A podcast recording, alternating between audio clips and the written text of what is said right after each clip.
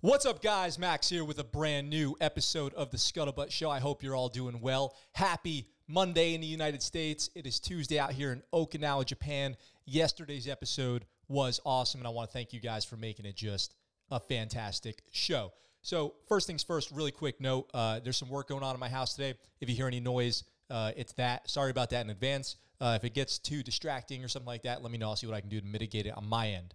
Um, today, we have some awesome stories. I don't know if you guys saw the headlines, but our main story today that we're going to get to by the end of the show is this Navy SEAL is going to be found guilty of heinous crimes. I mean, this story is so crazy and out of control. Um, I literally have been following it for a long time, and I don't even know where to begin with it. It is a train wreck. It is a total train wreck. So I'm excited to get to that one. Um, I was up late last night working on the Discord. Uh, it's getting there. Uh, somebody yesterday commented like, "Bro, your Discord is trash," and I was like, "Okay, hang on." I went on YouTube. I started doing tutorials. We've got bots. We've got rooms. You can listen to music. Reddit posts are going straight to Discord. So go over there to the Discord and check that out. I'm working on it. I'm figuring it out. I'm spread thin on this show. I'm a one man band, but uh, I'm figuring it out. I'm getting some help from some of you guys on Discord, and I really appreciate that. Thank you. The channel is at like 710 subscribers right now. Um, insane. Insane. Can't believe it. We have a lot of news to get to, so I don't see any reason to delay. Uh, we've got cool stories about Navy ships, about female soldiers, a funny story about me. Um, and our big story, what this Navy SEAL did that's going to land him probably in prison for a really, really, really long time. Let's get to our first story. Let me pull up the internet here. Let me pull up the internet, and we've got the Pentagon announces that the USS Nimitz, uh, aircraft carrier CVN type, will remain in the Middle East amid rising tensions with Iran, the Iranian government. So, acting defense secretary, who we know is former Green Beret, if you guys have been following this channel, former Green Beret Chris Miller, who is going to be the shortest SecDef, official SecDef, not acting SecDef, but official SecDef, probably in the history of the uh, history of SecDefs. So it does say here, according to the New York Times, that this move is in the face of the objections of his top military advisors. So just three days after sending the warship home, they're going to turn that ship around and send it right back to the sea. Now, if you look down description below, you can find a link to the Get Your Ship Together t shirt, which is what I hope they do. Justin, what's up? Hope they get that beer day. Well, they might because they've already been deployed for 10 months in eh, what is already an unusually long deployment. The deployment just got longer for the Nimitz as they turn around and head back into the Gulf amid rising tensions with Iran. So it says here the acting SecDef, Chris Miller, abruptly reversed his previous order to redeploy the Nimitz, which he had done over objections of his top military advisors. The military had for weeks been engaged in a muscle flexing strategy urgh, aimed at deterring Iran from attacking American personnel in the Persian Gulf. But due to recent threats issued by Iranian leaders against President Trump and other U.S. government officials, I have ordered the USS Nimitz to halt its routine redeployment, Mr. Miller said in a statement Sunday night. Now, those threats include saying that all of those responsible for the death of their General Soleimani in Iraq last year or 2008, 19, might have been 2019, 2020. It, was a little while ago now. Uh, will be held accountable, including even a U.S. president, making a direct threat against President Trump. Now, threats from Iran to the United States are nothing new. Um, they've literally been going on for decades, including the uh, Iran Contra hostage crisis from the 80s. So, United States intelligence agencies have assessed for months that Iran is seeking to target senior American military officers and civilian leaders to avenge the death of their General Soleimani, the commander of Iran's elite uh, Quds force of the Islamic Revolutionary Guard Corps. Um, he was killed in a drone strike last year. And we do remember that they retaliated with a drone strike, or I'm sorry, a missile strike of drone on Al Asad Air Base, where I was stationed for six months. Um, and those rockets hit. And I'm thankful no one was killed, but there were injuries reported, including concussions, which could lead to TBI. Um, I think it's time to turn Iran into a parking lot. Um, you know what? I hope it doesn't come to that. Uh, you know, I'm pro. I'm pro peace on this channel. If you guys know my position, I'm anti-war unless it's all out war. Unless unless we're committing to all out war, uh, I'm anti-war. I'm I'm pro using military as a last resort. Um, you guys know my stance on that if you watch the channel. So, um, uh, so it was unclear last week whether Mr. Trump was aware of Mr. Miller's order to send a Nimitz to its home port in Bremerton. So it's going back to Bremerton after already a 10 month deployment, like I said. Some Trump administration officials suggested on Sunday that with a contentious political week coming up, Tuesday's Senate runoff election in Georgia and Wednesday's uh, meet at the House and Senate to certify Joe Biden, um, the optics of the aircraft carrier steaming away from the Middle East did not suit the White House. Uh, I hope that that's not their primary motivation, although it certainly could be um, purely optics. Uh, I don't want to get into what I think is going to happen with the election and all that. I, I mean, it's pretty obvious what's going to happen, but uh, that that's a whole nother drama there that we're not even going to get into. So I think let me let me uh, let me just go with let me tell you guys what I think here. Um, that the ship being in the back in the Gulf after a 10 month deployment is really rough on those sailors. That's what I think.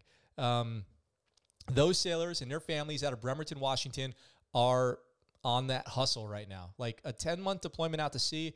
The longest I've done actually with one of the guys in the chat right now out to sea was a eight month deployment from, uh, what was it, uh, January to August, something like that, uh, maybe to September. So that was the longest at sea deployment I ever did. I think we did like 60 days, something like that out to sea in the very beginning. It was during the surge, the Iraq surge, although we were on a ship. Um, and we deployed a little earlier, earlier, a little earlier than expected, and that deployment was uh, uh, the longest out to sea times that I had um, in the beginning. And then we were hitting Port Lake every week, and it was awesome. Um, so uh, I think it's. I don't think anything's going to happen. That's what I think. Uh, it's just another thing of showing force, presence, carry a big stick. As uh, who said that? Colton said, carry a big stick um, speak softly and carry a big stick, right? So I think that's what it's going to be. Iran, no, I believe that Iran talks a big game. They take action here and there. They do more proxy war fighting um, through little insurgencies and funding different groups and things like that. Then they we have to worry about them attacking the United States or trying to kill the president, former president, future president. Um, I really don't think that we have to worry about anything like that. Have you seen what's been going on with Turkey and NATO? Um, I I I, ha- I am not sure uh, about what's going on with Turkey and NATO. I can look that up and maybe cover it tomorrow. Um, but uh, what I will say, interestingly, that you said that Incirlik Incirlik uh, the Air, the Air Force Base in Turkey is part of an episode, uh, story that we have coming up in today's episode. Irklik, I, I, spent a few days there. Luckily, I didn't even know it was there until I landed there myself. We land in Turkey and we go hang out at the pool there on base for a few days, few hours more like it. Um, so I'll be covering that there. I like the bottom of the screen there with the live feed looking news theme. Yep. So I figured, uh, thank you for that comment. I figured um, if people are only only tuning into the show for a few minutes, uh, I wanted them to be able to get the gist of what this show is and where they can find more information and when to tune in. So that's why I did that. If you're listening on the podcast, we've got some new graphics on the screen, um, and you guys can go check that out on, on the YouTube replays, uh, which I hope you're getting a chance to see. Um, uh, uh, because the YouTube replays are always very entertaining, probably a little bit better, more engaging than just listening on the podcast. Okay, so the next story, we're going to breeze through some of these stories in the beginning here because I got some stuff I got to get to, and I'm always running out of time. An hour show is, you know, that's what I do. I do an hour show, but I run out of time because uh, some of these stories are just too good. They're too good. So let's go into uh, our next story here, which is the Pentagon has six months to disclose, what it knows about UFOs. And we've covered this kind of thing on the show before. Just two weeks ago, we had the Universe Speaks podcast on the show. Check out that episode, replay in the podcast. Wherever you listen to podcasts, just look up the Scuttlebutt Show, talking all about aliens. And we talked about Commander David Fravor and them spotting the Tic Tac, the Tic Tac UFOs, and the Navy authenticating those videos off the coast of San Diego a little over a decade ago. Now, interestingly, we heard, we all heard the news of all these things that are pushed into these bills. When the government passes a bill, everyone goes in and hooks up their favorite lobbyist, their favorite, you know, special interest group, uh, and they do it under the guise of a, the good cause that the bill originally is for. And then they sneak in all these things. They're sneaky. The politicians, they're sneaky. Both sides, all of them do it. So in there is this part as part of the newly passed, I'll just go. To, I'm going to refer to the article here, which is from military.com, but you can find this information out many different sources on this. As part of the newly passed COVID 19 relief legislation, lawmakers are demanding answers from U.S. intelligence agencies and the Defense Department on the potential existence of UFOs and other unidentified aerial phenomenon. The $2.3 trillion omnibus appropriations legislation passed last month includes the Intelligence Authorization Act for fiscal 2021, which provides more resources towards investigating, gathering, and strengthening open source intelligence collection among the agencies. Uh, if you guys are interested, let me know in the comments. If you guys are interested in me doing an episode dedicated to what open source information is, uh, Humint, OSINT, uh, Imint, things like that. Um, let me know. We'll do something on that. Open source in- intelligence gathering basically means information that you can find publicly available. It's been published in um, uh, newspapers, been published on websites. You can find it somewhere, you know, without having any kind of classification or anything like that. So, um, so, so anyway, what this article is getting at is that that bill put a 180 day, you know, cap on the Pentagon releasing uh, what it, it, its reports on what these UFOs are. Now, remember for a second when we say UFOs, I'm, when we just use the word UFO, we're not saying aliens. Okay, we're saying unidentified flying objects that have been reported and formally filed as reports by pilots and other military organizations for many, many, many years since the birth of aviation, people have been reporting UFOs. It does not, in its true essence, mean aliens. Some of that information includes what the Pentagon, the Federal Bureau of Investigation, the FBI, and its counterparts know about unidentified aerial phenomenon, also known as anomalous aerial vehicles. Lawmakers expect to see a report on the collected UFO data 180 days from the bill's passage. And the first website complex was first reports the details, but you can find this everywhere. This is not a uh, this is a real a real thing. Lawmakers are concerned that there is no identified comprehensive process within the federal government for collecting and analyzing intelligence on unidentified aerial phenomenon UAP, despite the potential threat. Which is why a sweeping report on all relevant information regarding UAPs is essential. So somewhere out there, there's a treasure trove of information, all these reports, all these filings, and all this stuff. Uh, let's get it out there. Let's make it happen. Bring it out. Like, let's see what it is. Let's see what it all is. I think that the public deserves to know, and I think they can handle it. The military pretty much confirmed that all this stuff was real earlier this year anyway when they released thousands of pages of documentation. We covered it on this show, basically saying aliens were real, and no one cared. So the UFOs don't have to be out of this world either. The legislation requires information on any technologies China, Russia, Iran, North Korea, or others possessing in this field.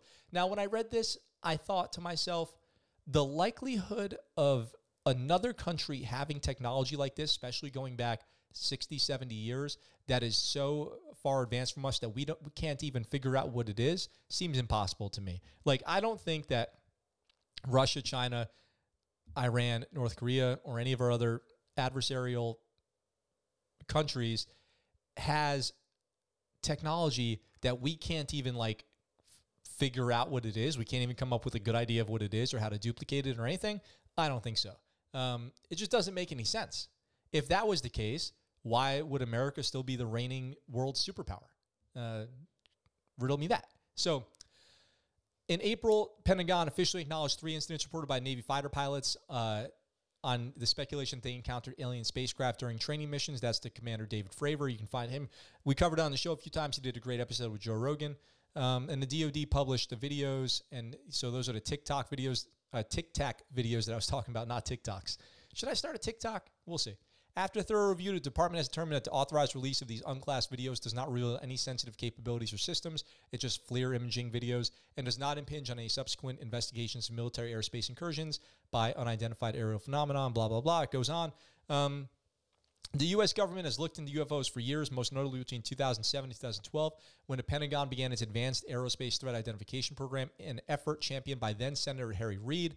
And we all know, like famously, Bill Clinton, Ronald Reagan, even Donald Trump talked about how they would love to know if UFOs were real and that they would let us know if they got any of that, you know, sweet, sweet insider presidential info. And we still don't know anything yet. So, what do I think about this? What's my personal opinion on this? Is I'm sure that aliens are out there. Have they visited Earth? Hey, man, maybe. I think that'd be cool if they did. Uh, if they did, and we find out that they did, I'd be just kind of living my life the same way as I did yesterday. I don't really know what would change. Um, we covered on that episode with uh, the the the Universe Speaks podcast about the Israel's head of their like NASA program saying that there's an underground base on Mars that the U.S. and other countries inhabit that we share with aliens, and they're like breeding or like preparing the Earth for integration with the galaxy's greater, you know, force federation, whatever. Um, it's not a big deal, uh, in my opinion. I, you know, bring it on. I'm excited to see it. Now, again, it doesn't mean that the Pentagon is going to release to the public everything that it knows about UAPs or UFOs. It just means that they're going to come up with a report. Who gets to see that report? Is it going to be the Senate Armed Services Committee? Is it going to be the president? Is it going to be only the Secretary of Defense, the Joint Chiefs of Staff? Need to know only how are they going to classify it? It just means that some kind of report's going to come out within 180 days, and that report might suck. That report might be kind of garbage and doesn't really have anything to offer, and nobody's even interested in it.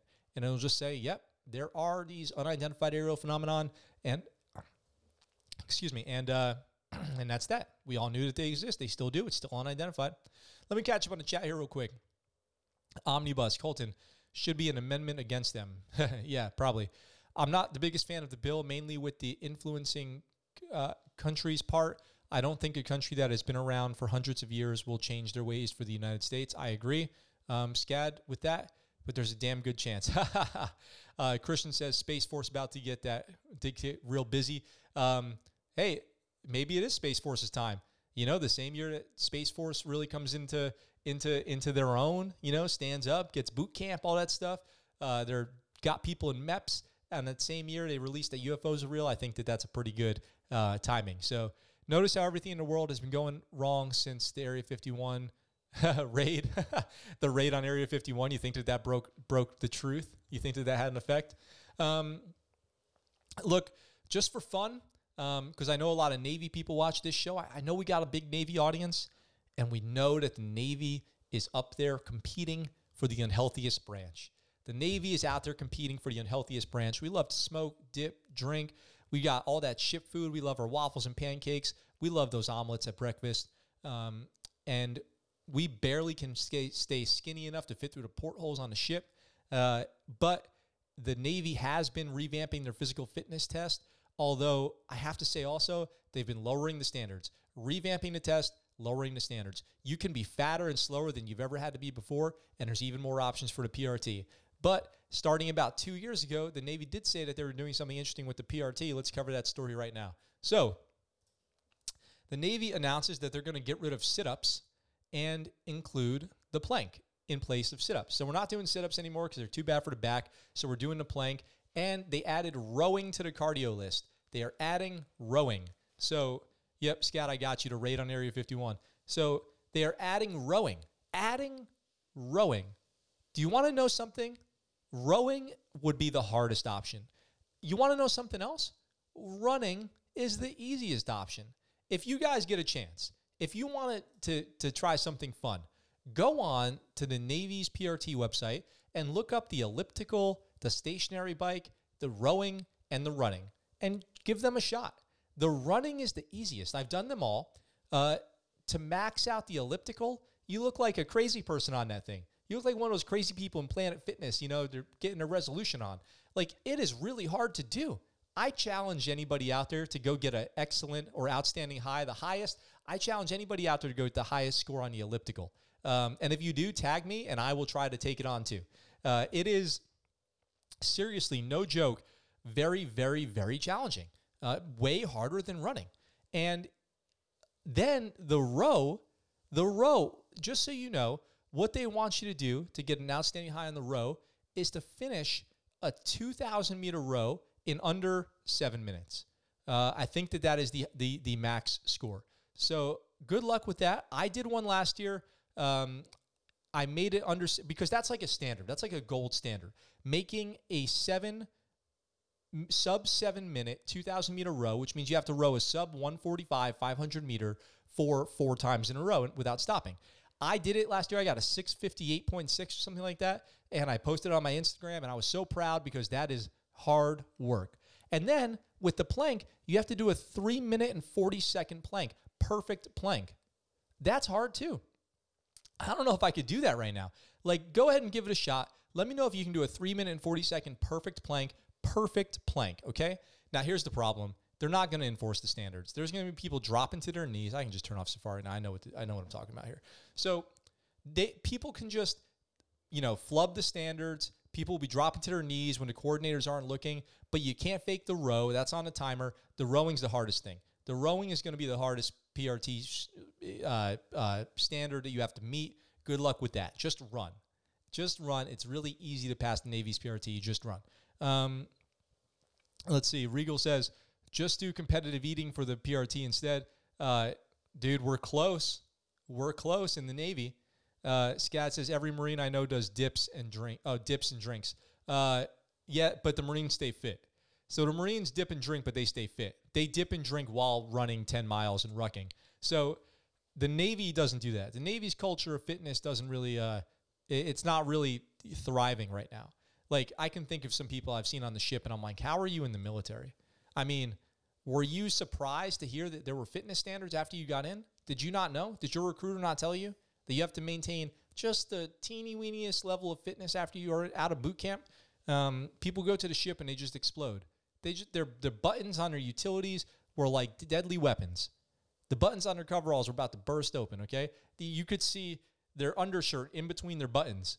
It was uh not good, not good. So it was a big struggle. Speaking of that, the buttons on the shirt. Don't forget to go to scuttlebuttshow.com and get yourself some merch like the cool Scuttlebutt squid shirt that I'm wearing here or my coffee cup right here. Scuttlebuttshow.com. And if you want to, go down to patreon.com, link in the description below, and join our Patreon. And like I said, the Discord is getting there. Uh, I am working on it. I'm figuring it out. You're going to get welcomed by a bot when you get in there now, and you can listen to music and have a chat. And all the Reddit posts from the Reddit threads that I follow for the Navy are in there too. So you can go check those out. Um, man, we have a lot of stories to get to. Shoot, we have a lot of stories to get to. Uh, you know, one thing that I hate, one thing that I hate when I have to cover on this show is uh, sexual assault. But I always do. Whenever it pops up in my in my radar, I uh, I, I have to go on there and I have to go see what's going on with it. Um, and I have to tell you guys about it because we have to bring an end to it. Uh, or if we can't bring an end to it, at least we can raise some awareness about it and what people are going through out there. So let's talk about this guy. It's even worse. You guys know how much it, it grinds my gears when commanders do this stuff. I really go crazy. So, Air Force Colonel 06 faces court martial, court martial on sexual assault charges. The court martial is set to begin March 29th, so we have almost three months until that court martial begins. We'll try to set a reminder on there so we can cover it when it happens and and we'll find out if he did it or not because he still has to be proven guilty. An Air Force colonel will face a court martial in late March on a charge of three counts of sexual assault. That comes from Joint Base Andrews, and this article is from Task and Purpose. Colonel Sean McNamara, a member of the 316th Medical Support Squadron at Andrews, is accused of groping the breast and genitals of an unidentified woman without her consent, according to a charge sheet provided to Task and Purpose. The alleged incident took place on or about December 4, 2019, at or near Leesburg, Virginia. According to the charge sheet, the Air Force began investigating the colonel that month after the alleged victim spoke to a sexual assault prevention response advocate, so a SAPR advocate. So that program doing its job, a reported instance of sexual assault, and the process worked. It wasn't buried by the chain of command. Everyone deserves a voice, at least in my opinion. The information was then turned over to the Air Force Office of Special Investigations, and the case went to an Article 32 preliminary hearing for review prior to the Air Force charging McNamara on October 2nd, 2020. So that means that they, it's like kind of when you get you get a charge out in the civilian world, the DA will review it, see if there's enough evidence to bring it to court, and they have charged him and they are going to bring him to a court martial. At the time of the alleged assault, McNamara was commander of the 39th Medical Group based in Incirlik. So here's that Turkey story. Incirlik Air Base in Turkey, very small base, kind of a cool spot. Um, when I was there, we weren't allowed to go out in town because there were some terrorist threats to the military, some targeting military threats. So I didn't get to go out in town, but I did spend about a day uh, on that base, and we did go to the pool and to the exchange, and I got a haircut there, um, and we got drunk. So he was moved to the 11th Medical Support Squadron at Andrews in January 2020, and then to the 316th in June, Air Force Times reported. He is a pharmacist who entered active duty in January 2003. He's a pharmacist. He is a pharmacist, so I bet that sexual assault charge was a tough pill to swallow. The Air Force takes allegations of misconduct very seriously, regardless of rank, said Major Jessica Tate, a public affairs officer for uh, Joint Base Andrews, in a statement. However, airmen are presumed innocent until proven guilty in accordance with the due process. The UCMJ follows that rule just like the regular court system does. And the colonel's court martial is set to begin March 29th. So, March 29th, there you go. That's when it's going to be. Um, we I'll set a little reminder for myself so I can follow up on that story. And then it kind of reminded me of uh, that Kristen Kristen Stewart movie Camp X-Ray when we're just talking about sexual assault in the military. I don't know if you guys have seen this one. She's at Guantanamo Bay, and it kind of briefly talks about um, her getting kind of stalked by a dude that she works with. Um, and it, you know, it's just I think it's it's very very very important that we at least bring attention and chat about that kind of stuff because I'm trying to do my part to make it a better place.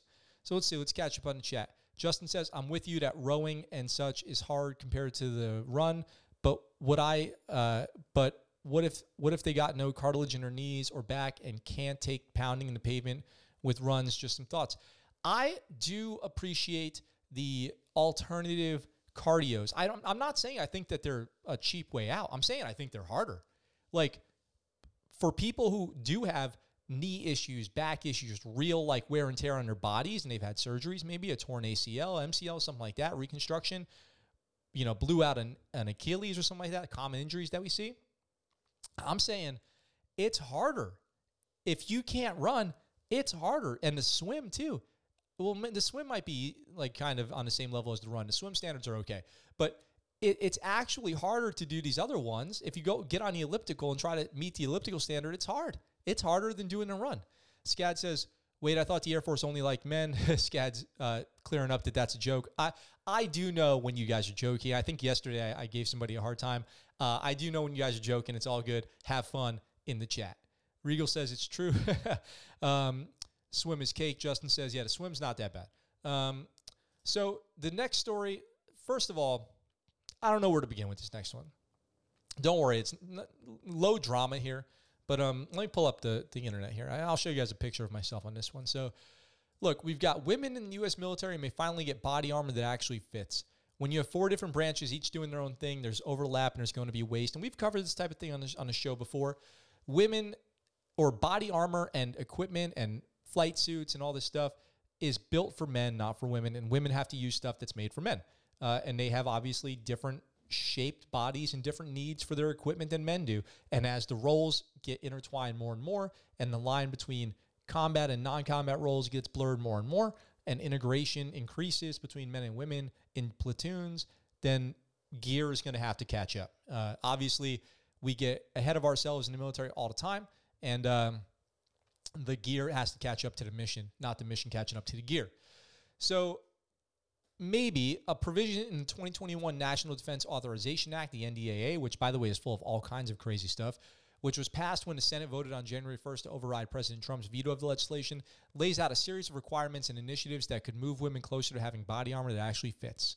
So there's been a you know an out outrage uh, and an outpouring of support for women to get gear. Kind of, I mean, let's go back to like Humvees had like wooden doors at the start of the Iraq War, and people were getting killed in explosions. There, these were not up armored Humvees. Like gear is way behind, way behind what the need is. So I say cautiously optimistic because the promise of properly fitting body armor for women has been made by military over and over again throughout the last decade, which is surprising when you take in consideration how crucial it actually is for women in combat to have gear that you know actually protects them. What we see is that you have an opening in body armor, whether it's body armor that is too large for someone or too small for someone, you do get injuries that are very unique to them, said Tammy Duckworth, one of the sponsors of the bill. And Tammy Duckworth is a, a war veteran and Purple Heart recipient herself. And there are certainly injuries that come as a result of female service members having ill fitting body armor.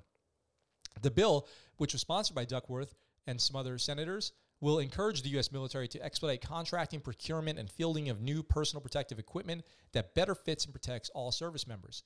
So Duckworth told Task and Purpose she dealt with the issue firsthand during her deployment to Iraq with the Army National Guard in 2004, as well as the problem that there just simply wasn't enough body armor to go around.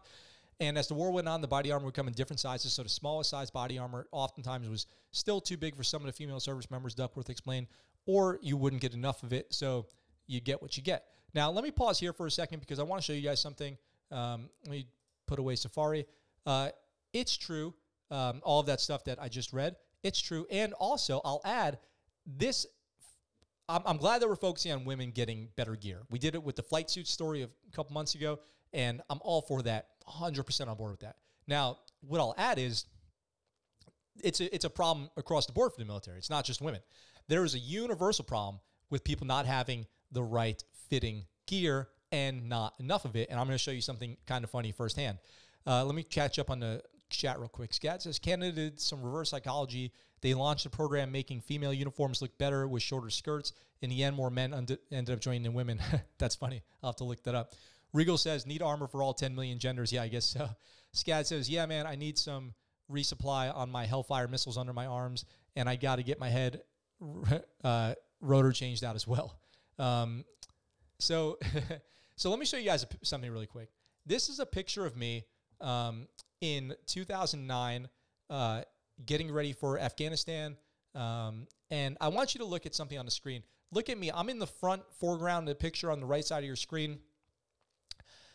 If you look down, kind of where the magazine of my weapon is, you see this like triangular shaped, uh, V shaped plate here. That's my groin protector. Okay.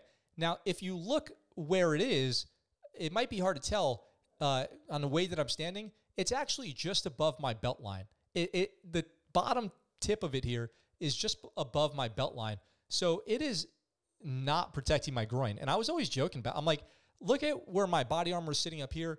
I had just the wrong fitting body armor, and they gave me like the like it just didn't it just didn't fit me. Like this was the only size that they had available for me um, for the tall guys, and it just didn't fit. And the groin protector didn't even come close. Did not even come close. So it was uh, it was kind of a fun it was kind of a funny uh, thing to happen. So anyway, back to this story. Female service members are depending on the branch service unit anywhere from 10 to 15 to 20 percent of the force. And what we see is while the Air Force might be working on something this year, the Army might be working on it next year, but they're not sharing information, or a program within the Marine Corps might not be sufficiently funded. Story of our lives. Uh, there, there is not even communication among neighboring commands. Like one command of the same type could be working on something, and the command next door doesn't even know about it. Like that's that's talking about cross branch. Like that's come on, that is a a way bigger problem. Like we can't even get started on that. Let's not even tackle that right now. Let's just get working on better body armor for everybody. now, with their new legislation, lawmakers hope to centralize the military's efforts and have good data sharing and efforts to actually make the dream of better fitting body armor a reality. Yeah, let's make the let's make better fitting body armor a reality. How hard is that? I'm looking forward to the day when they do that as well myself, um, and better protect everybody. So, let's see. Let's catch up on the chat here. Dick Guard. Yeah, it uh, it wasn't. I'll tell you that. So Scat says, I wonder if they will have size 15 boots when I join. They will in boot camp, but size 15, they might not have that at the store after you get out of boot camp. So if you're going to look and replace your boots when you get to the exchange, they might not have size 15. That might be special order from the uniform shop there. Um, but don't worry, in boot camp you'll be good. And you're you're joining the Marines, right, Scat? Is that right? You're joining the Marines. So um, so look, uh, what time is it? It's, it's 11:33 here. We're a little over halfway through the show. Um, am I am I gonna get to all of my stories, or do I have to go with promise of the premise here? Let's get into what this Navy SEAL did. That's gonna land him in prison for a long. Oh, you want to join the Coasties? You want to join the Coasties? Cool. Okay, so you you know Department of Homeland Security. Nice man. I haven't had a, a guy in here uh, who's thinking about joining the Coast Guard, guy or girl. I guess uh, I'm assuming you're a guy. Um, I want to join the Coasties. Nice. Uh, good for you. Do it. Coast Guard's cool. I actually served with some Coast Guard guys in Afghanistan. Um, they were out there. I'm like, what are you guys doing out here? First time I met them, they were playing chess outside of the uh, barracks. So, look, um, so Navy SEAL, Navy SEAL in big trouble. Navy SEAL in big trouble. Um, and I've been following this story for a while. And I'm like, ever since I first heard of it, I'm like, what the F is going on? What is this? What is this crap? Um, bro, you just cast mad shade at the Air Force and then you joined the Coast Guard. That's pretty savage. Regal's got a point. Um, get ready, Scad, because you were going to be the brunt of the shit talking. You were going to take you're going to take some big hits on that. The Coast Guard takes the hit for the team on that for sure. So, look, I've been following this story for several years. Um, it is it is ongoing, and I've been talking about it on the show. Every now and again, it pops up on my radar, pops up on my radar, and I'll talk about it. Uh, but it's been relatively kept quiet. This story's been kept pretty quiet, but I think it's time that we get some answers. A few years ago, it comes out that an Army Green Beret was killed in Africa. Then it starts getting reported that he was killed by a Navy SEAL. Then it becomes this thing secret mission, special forces in Africa. What happened uh, to this Green Beret? What's the truth? There's a big cover up going on. No charges have been filed. Justice for this Green Beret. Um, what's what's going to happen? When's the truth going to come out? And and it seems like we're close now to a resolution and some answers on what happened. And luckily, while I'm covering this story, there are some things I've read about this that are starting to add up, and I'm shocked. I'm sh- I really am like, I'm like, could this all be true? Could all of this stuff that I've heard be true? Okay, I've been teasing this long enough. Let's get into it. Let's talk about it. So,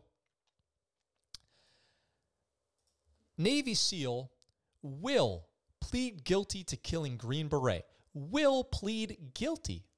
Chief Petty Officer Tony DeDolph, by the way, hang on a second. This is Tony DeDolph. So Tony DeDolph, Navy SEAL, is going to plead guilty to killing Army Sergeant Logan Melgar and agree not to profit from his experience at SEAL Team 6. So the Navy SEAL who admitted to choking a Special Forces soldier to death in 2017 has agreed to plead guilty. He did. I mean, he did it. It. He he's saying he did it, and it's long been reported that he did it. But the circumstances around it are what are so crazy. Chief Petty Officer Tony DeDolph was formally charged with another SEAL and two Special Operations Marines raiders in November 2018 with felony murder, conspiracy, obstruction of justice, burglary, hazing, involuntary manslaughter, and the strangulation death of Army Staff Sergeant Logan Melgar, Special Forces assigned to 3rd Special Forces Group. Dudes, sources familiar with the plea deal say DeDolph will plead guilty January 14th to involuntary manslaughter, obstruction of justice, and hazing. The prosecution will dismiss felony murder and burglary in exchange for the guilty plea. Sources say DeDolph also agreed to a provision that bars him from profiting from the case in any way, including writing books or earning a living based on his experience at SEAL Team 6. That's got to hurt for a SEAL. Can't write a book. That's got to hurt for a SEAL. This agreement will end the contested charges, allowing Special Operations Chief DeDolph to accept responsibility for these offenses. He can and he can and mi- mitigate most of the concerns over classified material present in the case basically what they're saying is it's the case is not classified when the facts come out.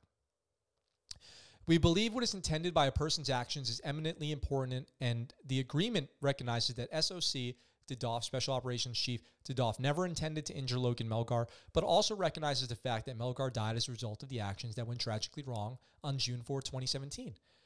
Stackhouse said Melgar's death was not intentional. It doesn't diminish the grief felt by his family and friends. Stackhouse said the guilty plea is an attempt to help Melgar's find closure and peace. Now, let me get my face up here.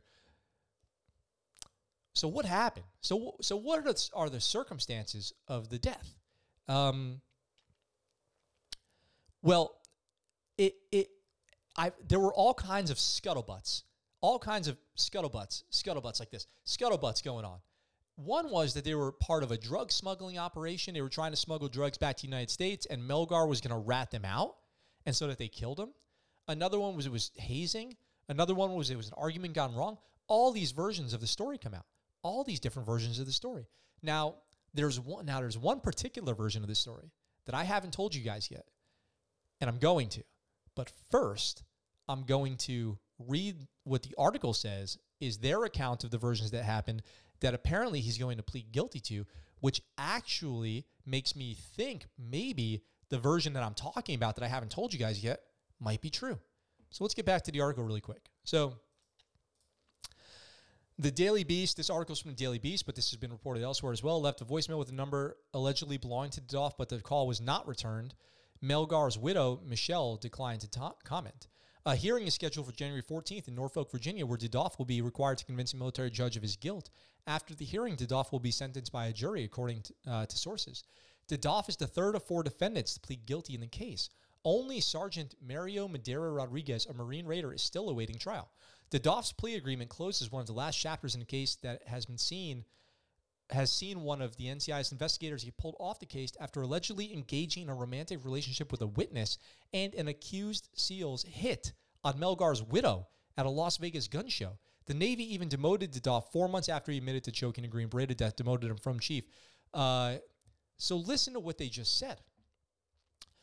This is like out of a movie. I mean, they. Sh- I hope that they do make a movie about this, and that DeDolph doesn't get any profit from it.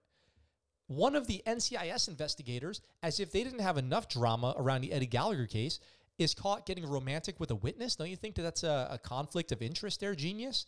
And then it says another SEAL tried to take out Melgar's wife at a gun show. Try to take out his wife to cover it up. Like, guys, folks, listeners, fans, Scuttlebutt Show people. What? What is going? Are you kidding me? That is totally insane. Um, this is like so out of control. And but but worst of all, and the reason I want to cover it, it's dishonorable. It's just completely dishonorable. And so that if if I see catch a story coming my way that just brings total discredit to the military and to the you know people that we served with who serve honorably and the bro- and the brotherhood and sisterhood and fam- military family that we create, I'm going to cover it on the show. Let me catch up on the chat here real quick. So uh, let's see. Oh man, you guys been talking. So uh, at least when you join the Coast Guard, your hole doesn't turn into a cave. CIA Special Activities Center. Uh, what happens on your little boat stays on a little boat. Nice. I've been looking at the ME requirements for your Q period. Don't know what that means. The maritime enforcement, like the TACLET guys, MSST. So you guys are talking about Coast Guard. Actually, there's another guy, uh, Spica, who has been talking about the Coast Guard lately. You guys should link up on Discord. Um, counterterror, boat cops, boring. Easy, slip into the feds. Oh, so that's your plan.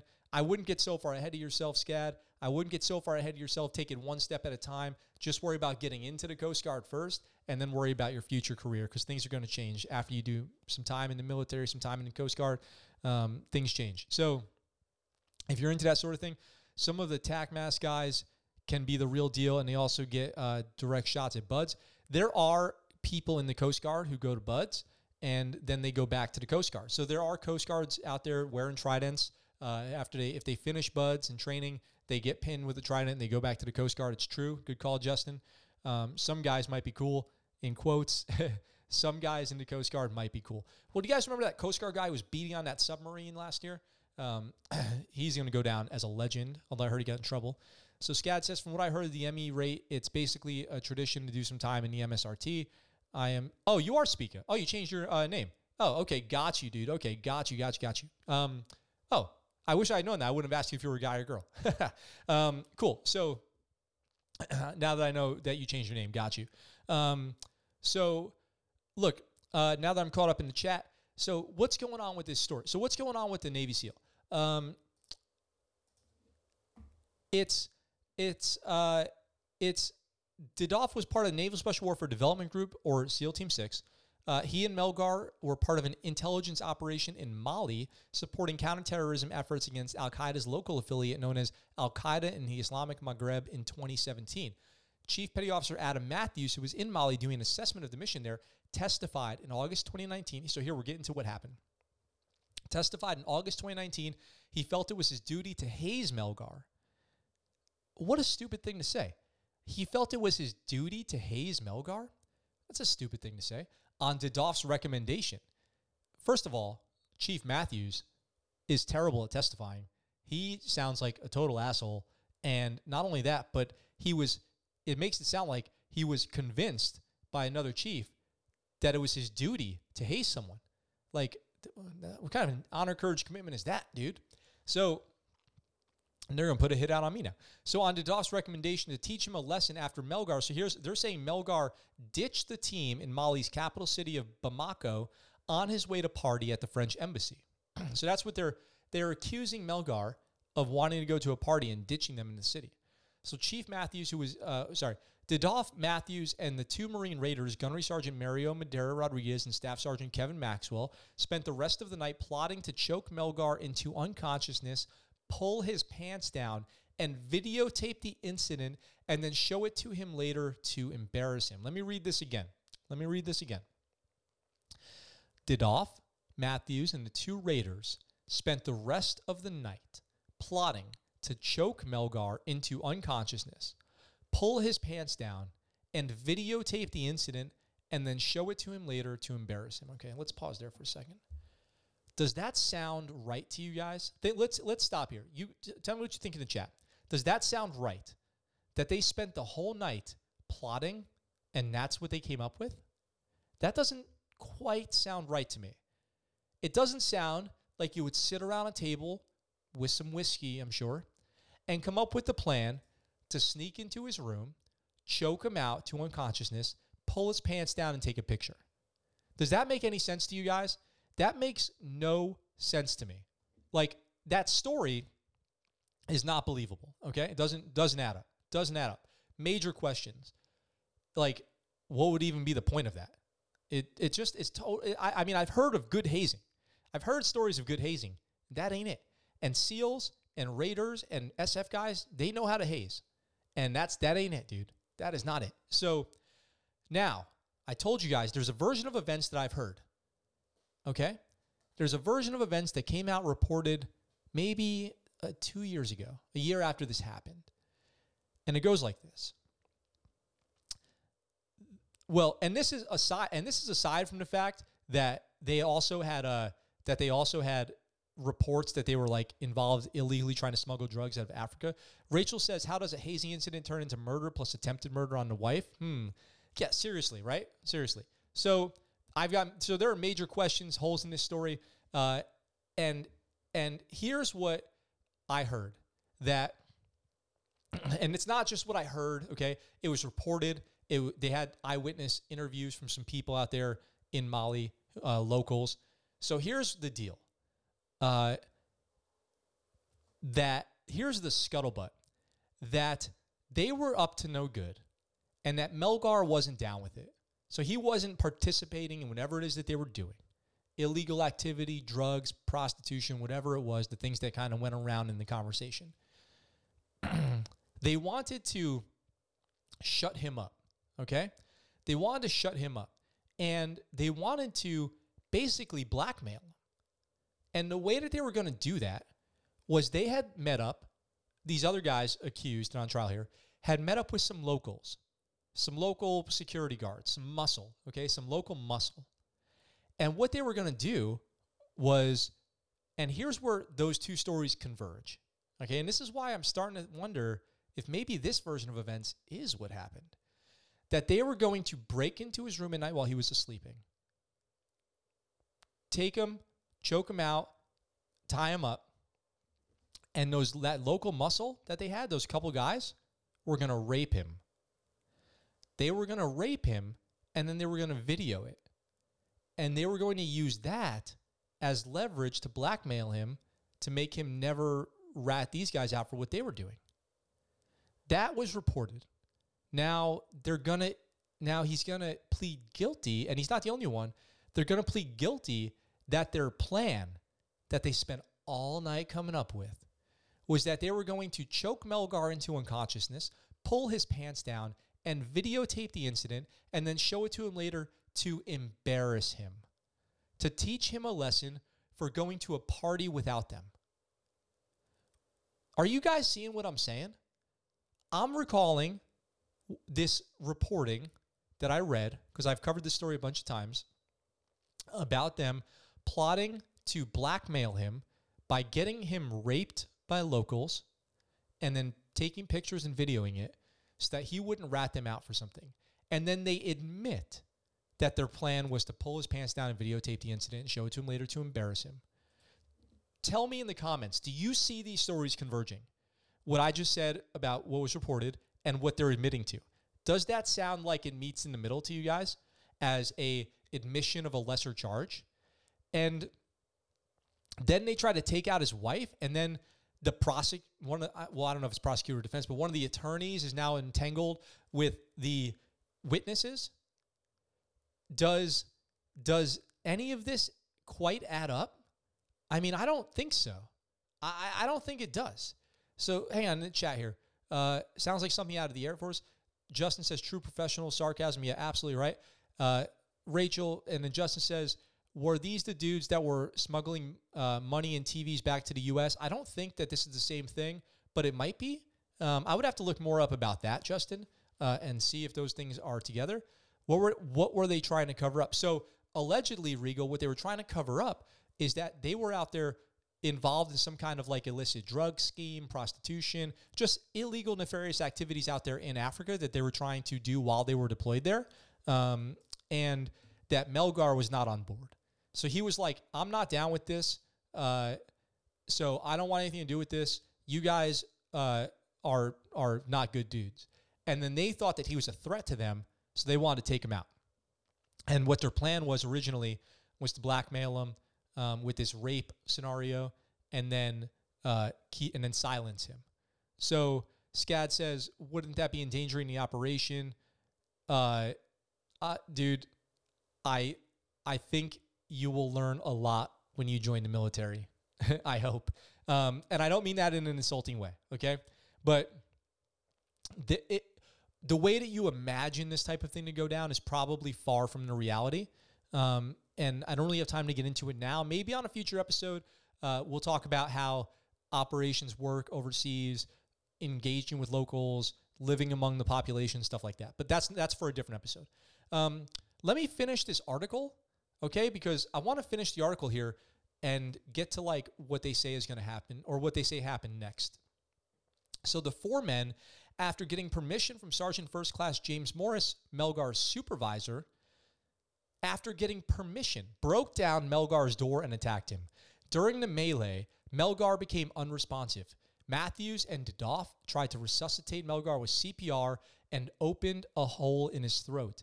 The SEALs with Morris then rushed Melgar to a French medical facility where he was pronounced dead. At the clinic, DeDolph admitted to an embassy official he choked Melgar.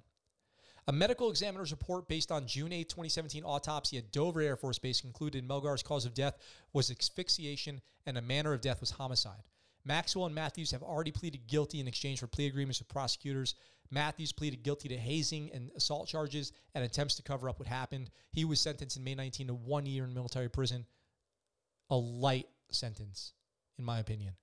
Maxwell, 29, was sentenced to four years of confinement after pleading guilty in connection with Melgar's death in 2019 one year. I can't. I can't. I just can't. Madera Rodriguez is the last of the four men who carried out the attack to stand trial. He's expected to face a court martial in February and has no plans to plead guilty. I uh, well, I guess it depends on what he's being charged with. Um, Ao Nixo, welcome to the chat. Um, Justin says, Scad, they were probably training the locals. Uh, Christian says, I can't believe half of the stories I listen to here. They're just insane. I hope I'm doing a good job for you guys with that. I want to cover these crazy stories that you might not have heard of. I mean, I, I kind of, uh, anyway, I'm not going to get too derailed right now. So, look, this story is, for me, Rachel says very light sentence, not surprising. I, I would I would like to have seen a harsher, harsher sentence. Like this Green Beret is dead. His family has to live with that forever. He died a violent death, probably scared, betrayed by his own teammates. And these guys are going to get off with light prison sentences. I'm not sure what DeDolph's going to get for his plea deal. I'm hoping at least four years, like the other guy. I mean, he's admitting guilt that he did it. He admitted to it the night it happened. And the stories don't add up. The stories do not add up. Like it it just doesn't align with what's probably reality. It's it's probably born out of what really happened.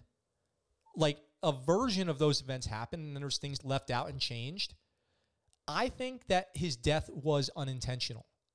I mean, from what I've heard, I would believe that his death was unintentional, but that their intent was not just to embarrass him with some little fun hazing that they came up with as a joke and that they had permission from his sergeant to do. Think, I mean, there it's it's not crazy to think that somebody would go run into somebody's hotel room and mess with them as a joke. That happens. I've been a part of something like that. Okay? And it was in good fun. And it was and it didn't end in a death. So Rachel says, not sure if we will know the truth if he agrees to a plea deal. It's sad. yeah, that's the thing. This will end with a plea deal. And for the family, they'll never know the whole truth. But I, I guess it's at least good that some of that stuff got reported at some point. So now we can like put two and two together here and see what might have happened. Now, I don't mean to go out and and I'm not I, I want to be clear. I don't know what happened. I don't have any insider information. I'm reporting to you what I read that yeah, I, was reported on the news here online. And it's starting to add up. Like, I mean, it just makes sense that there was more to the story here and that that was part of it. So I would love to know what you guys think more in the comments. Um, Scad says, so then if they keep with that story and NCIS doesn't have enough proof, their charges might be manslaughter instead. Yeah, he's going to be charged with manslaughter. So he's going to plead guilty to manslaughter and not murder. So they're dropping the murder charge. That is what's happening, Scad. They're dropping the murder charge. And uh, and again, I'm just going to bring up the picture here because this is this guy's face. This is the victim, Logan Melgar. This is the soldier who's no longer with us, the Green Beret, who I believe was an innocent victim in this. I mean, just from what I've read, just from it just makes sense to me that he was he was probably the one doing the right thing, and uh, to some extent, and and paid the price. And the rest of these guys are going to get off. I mean, it just doesn't make sense that if the crime was accidentally uh, manslaughter from a joke gone wrong, that they would go and try to kill his wife? That somebody else would go put a hit out on his wife? It it doesn't make any sense. It doesn't make any sense. That's right, Scad. That's a good description of murder versus manslaughter. Um, so yeah, so you know, let me know what you guys think. This story is pretty crazy. That brings us to the top of the hour here.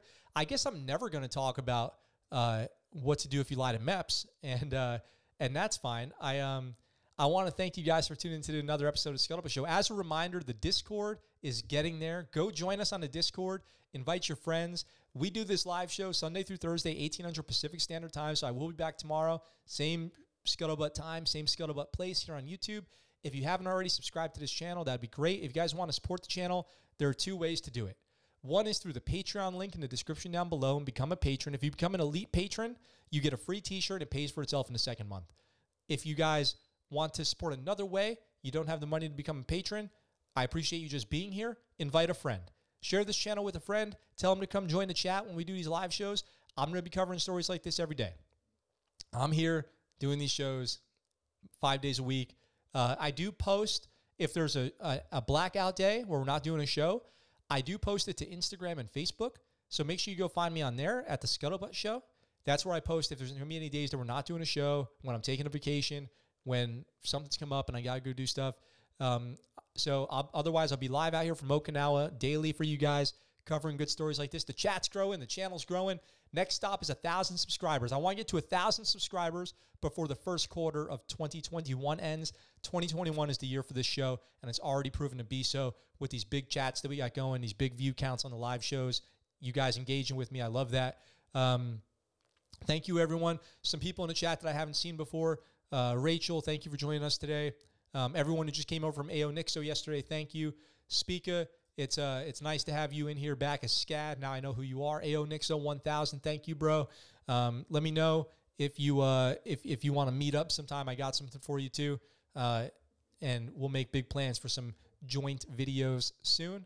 Uh, with that being said, it's it's noon here, so I'll leave you guys to go on with the rest of your evening. Happy Monday night or Tuesday afternoon, wherever you are. I look forward to talking to you guys very soon. I'm out for now.